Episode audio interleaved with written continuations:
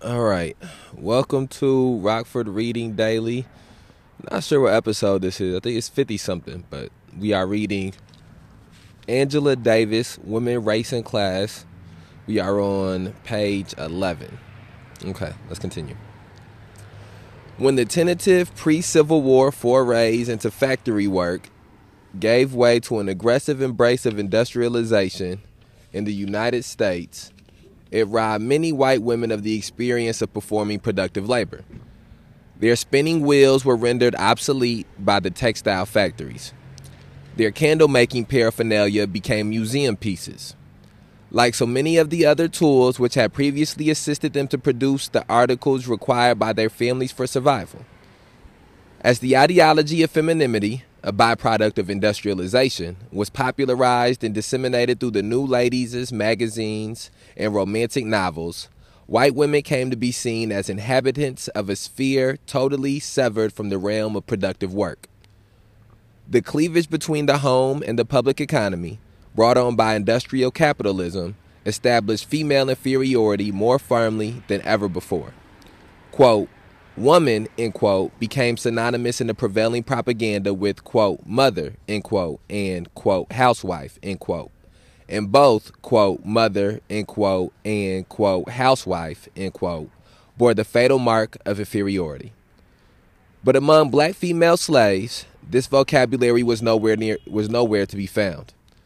The economic arrangements of slavery contradicted the hierarchical sexual roles incorporated in the new ideology male female relations within the slave community cannot, therefore, conform to the dominant ideological pattern. Much has been made of the slaveholders' definition of the black family as a matriarch. Excuse me, sorry about that. Much has been made of the slaveholders' definition of the black family as a matriarchal biological structure. Birth records on many plantations omitted the names of the fathers, listing only the children's mothers. And throughout the South, state legislators adopted the principle of partus sequitur venatrum. The child follows the condition of the mother. These were the dictates of the slave owners, who fathered not a few slave children themselves. But were they also the norms according to which the slaves ordered their domestic relationships among themselves? Most historical and sociolo- sociological examinations of the black family during slavery have simply assumed that the masters' refusal to acknowledge fatherhood among their slaves was directly translated into a matriarchal family arrangement of the slaves' own making. The notorious 1965 government study on the quote Negro family, end quote, popularly known as the quote Moynihan Report, end quote, directly linked the contemporary social and economic problems of the black community to a putatively matriarchal family structure. Quote, in essence, end quote, wrote Daniel Moynihan, quote, the Negro community has been forced into a matriarchal structure which, because it is out of line with the rest of the American society, seriously retards the progress of the group as a whole and imposes a crushing burden on the Negro male and, in consequence, on a great many Negro women as well. End quote. According to the report's thesis, the source of oppression was deeper than the racial discrimination that produced unemployment, shoddy housing, inadequate education, and substandard medical care. The root of oppression was described as a quote, tangle with pathology, end quote, created by the absence of male authority among black people. The controversial finale of the Moynihan Report was a call to introduce male authority, meaning male supremacy, of course, into the black family and the community at large. One of Moynihan's, quote, liberal, end quote, supporters, the sociologist Lee Rainwater, took exception to the solutions recommended by the report. Rainwater proposed instead jobs, higher wages, and other economic reforms. He even went so far as to encourage continued civil rights protests and demonstrations. But, like most white sociologists, and some black ones as well, he reiterated the thesis that slavery had effectively destroyed the black family. As a result, black people were allegedly left with, quote, the mother centered family with its emphasis on the primacy of the mother child relation and only tenuous ties to a man, end quote. Today, he said, quote, men often do not have real homes. They move about from one household where they have kinship or sexual ties to another. They live in flop houses and rooming houses. They spend their time in institutions. They are not household members in the only, quote, homes, end quote, they have the homes of their mothers and of their girlfriends, end quote. Neither Moynihan nor Rainwater had invented the theory of the black family's internal deterioration under slavery. The pioneering work to support this thesis was done in the 1930s by the renowned black sociologist E. Franklin Frazier. In his book, The Negro Family, published in 1939, Frazier dramatically described the horrendous impact of slavery on black people, but he underestimated their ability to resist its insinuations into the social life they forged for themselves. He also misinterpreted the spirit of independence and self reliance black women necessarily developed, and thus developed the fact that, quote, neither economic necessity nor tradition had instilled in the black woman the spirit of subordination to masculine authority, end quote. Motivated by the controversy unleashed by the appearance of the Moynihan Report, as well as by his doubts concerning the validity of Frazier's theory, Herbert Gutman initiated his research on the slave family. About 10 years later, in 1976, he published his remarkable work, The Black Family in Slavery and Freedom. Gutman's investigations uncovered fascinating evidence of a thriving and developing family during slavery. It was not the infamous matriarchal family he discovered, but rather one involving wife, husband, children, and frequently other relatives as well as adoptive kin. Discovering himself from the questionable economics excuse me, disassociating himself from the questionable ecocentric conclusions reached by Fogel and Engerman, who claim that slavery left most families intact, Gutman confirms that countless slave families were forcibly disrupted. The separation, through indiscriminate sales of husbands, wives, and children, was a terrifying hallmark of the North American variety of slavery. But, as he points out, the bonds of love and affection the cultural norms governing family relations, and the overpowering desire to remain together survived the devastating onslaught of slavery. And then I want to take a moment there to reflect upon the this and this has been a and this this book was written in oof let me find out what what, what date this book was written in because that does have some type of that does have bear importance again we're reading women race and class by angela Y. Davis. Okay, this book was first published in February 1983. And I think that that is important to give context to some of the some of the things that she may speak about that were taking place in that present time period. However, I think that uh, the time in which it was written is irrelevant as far as it is concerned with the validity that it still has today. So I think that even though this was written in and released in the 80s, it still has validity in 2021 or 2022, depending on when you're listening to this, as if it was just released today. I think that another one of the things I want to point out.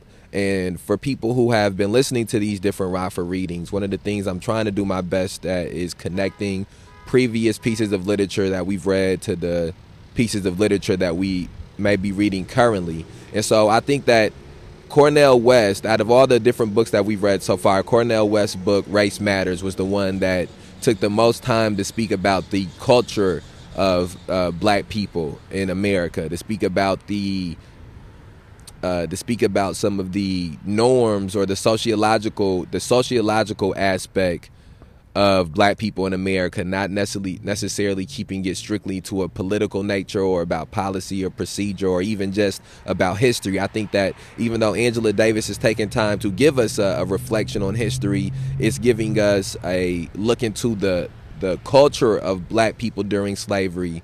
Uh, and not simply just a roundabout history lesson of this event happened, this event happened, this event happened.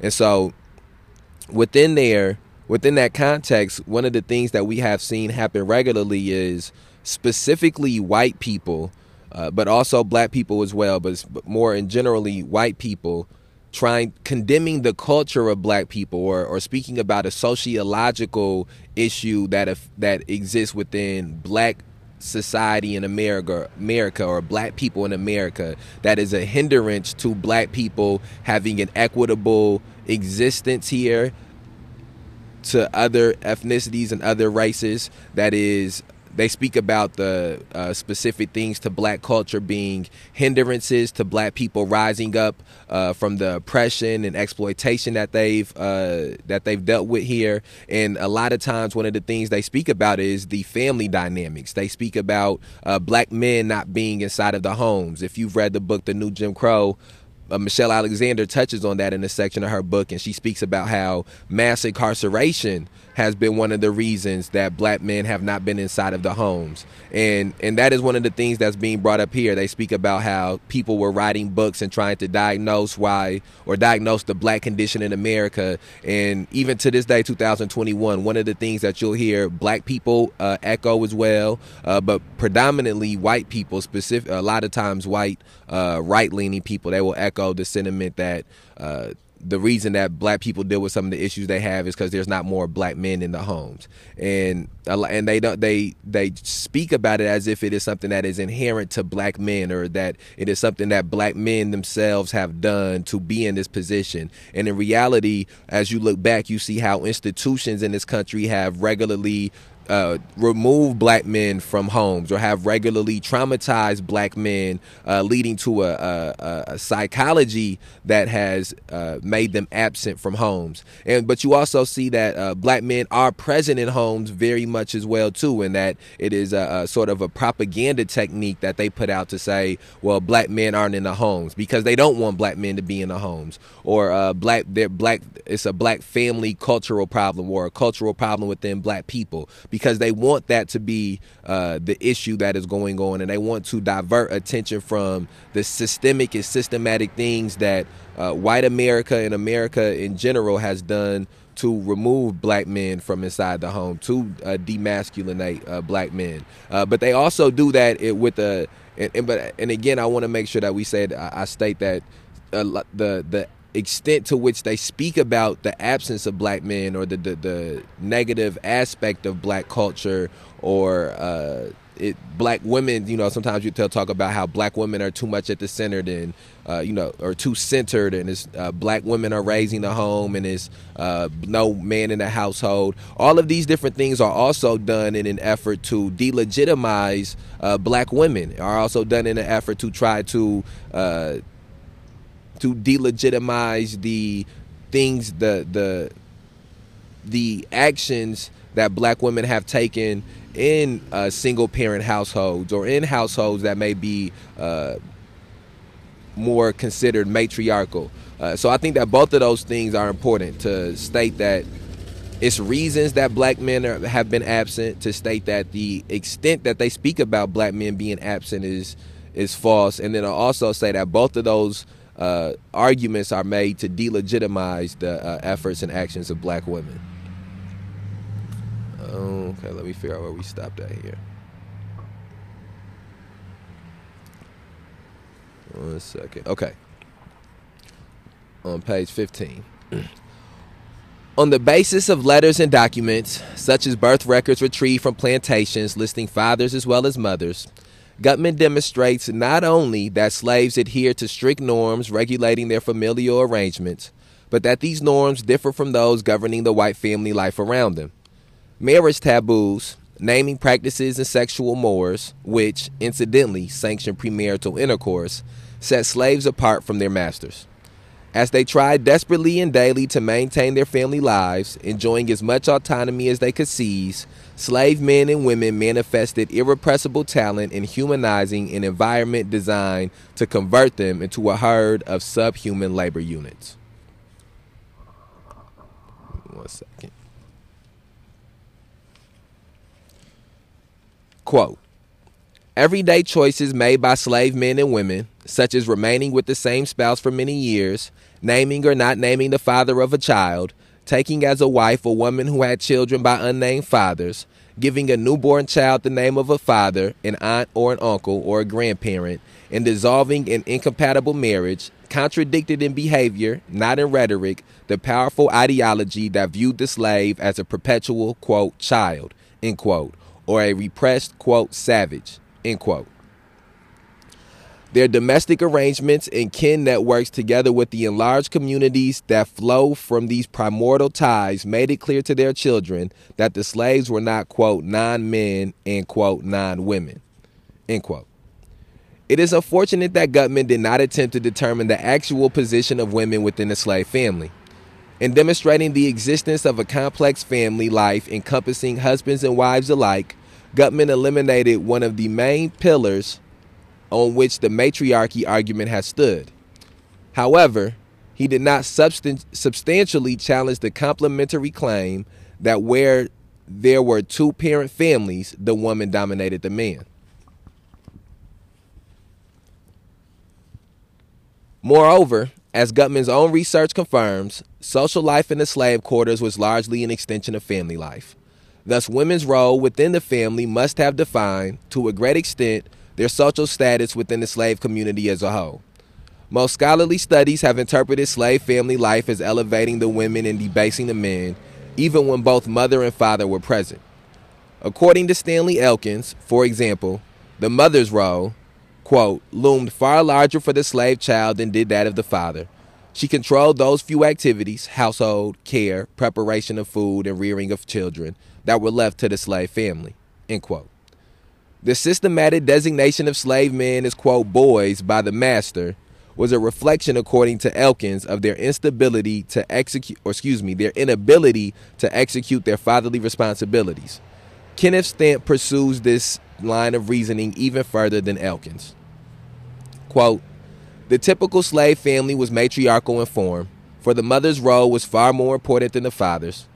And so far as the family did have significance, it involved responsibilities which traditionally belonged to the women, such as cleaning house, preparing food, making clothes, and raising children.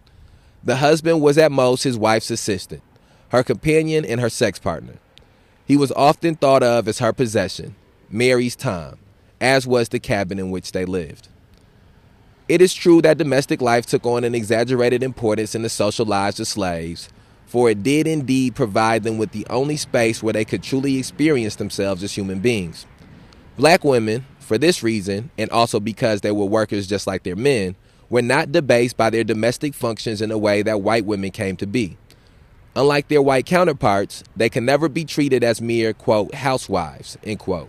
But to go further and maintain that they consequently dominated their men is to fundamentally distort the reality of slave life. In an essay I wrote in 1971, using the few resources allowed me in my jail cell, I characterized the significance of the slave woman's domestic functions in the following way. Quote, in the infinite anguish of ministering to the needs of the men and children around her, she was performing the only labor of the slave community which cannot be directly and immediately claimed by the oppressor. There was no compensation for work in the fields. It served no useful purpose for the slaves. Domestic labor was the only meaningful labor for the slave community as a whole. Precisely through performing the drudgery which has long been a central expression of the socially conditioned inferiority of the women, the black woman in chains could help to lay the foundation for some degree of autonomy, both for herself and her men. Even as she was suffering under her unique oppression as female, she was thrust into the center of the slave community. She was, therefore, essential to the survival of the community. End quote. And then hold on real quick. We're going to stop this segment. We'll be right back. All right. Let's pick back up where we had stopped off at on the top of page or the middle of page 17. I have since realized that the special character of domestic labor during slavery, its centrality to men and women in bondage, involved work that was not exclusively female. Slave men executed important domestic responsibilities and were not, therefore, as Kenneth Stampp would have it, the mere helpmate of their women. For while women cooked and sewed, for example, men did the gardening and hunting. Yams, corn, and other vegetables, as well as wild animals such as rabbits, opossums, and opossums were always a delicious addition to the monotonous daily rations. This sexual division of domestic labor does not appear to have been hierarchical. Men's tasks were certainly not superior to and were hardly inferior to the work performed by women. They were both equally necessary. Moreover, from all indications, the division of labor between the sexes was not always so rigorous, for men would sometimes work in the cabin and women might tend the garden and do the hunting. The salient theme emerging from domestic life in the slave quarters is one of sexual, sexual equality. The labor that slaves performed for their own sake and not for the aggrandizement of their masters was carried out on terms of equality. Within the confines of their family and community life, therefore, black people managed to accomplish a magnificent feat. They transformed that negative equality which emanated from the equal oppression they suffered as slaves into a positive quality, the egalitarianism characterizing their social relations. Although Eugene Genovese's major argument in Roll, Jordan, Roll is at best problematic, i.e., that black people accepted paternalism associated with slavery, he does present an insightful, though abbreviated, picture of the slaves' home life. Quote, the story of the slave women as wives requires indirect examination. To deduce it from an assumption that the man was a guest in the house will not do. A review of the actual position of men as husbands and fathers suggests that the position of women was much more complex than usually credited. The women's attitude toward housework, especially cooking, and toward their own femininity by itself belies the conventional wisdom according to which the women unwittingly helped ruin their men by asserting themselves in the home, protecting their children, and assuming other, normally masculine responsibilities. While there is a touch of male supremacy in his analysis, implying, as he does, that masculinity and femininity are immutable concepts, he clearly recognizes that, quote, what has usually been viewed as a debilitating female supremacy was in fact a closer approximation to a healthy sexual equality than was possible for whites, whites and perhaps even for postbellum blacks. End quote.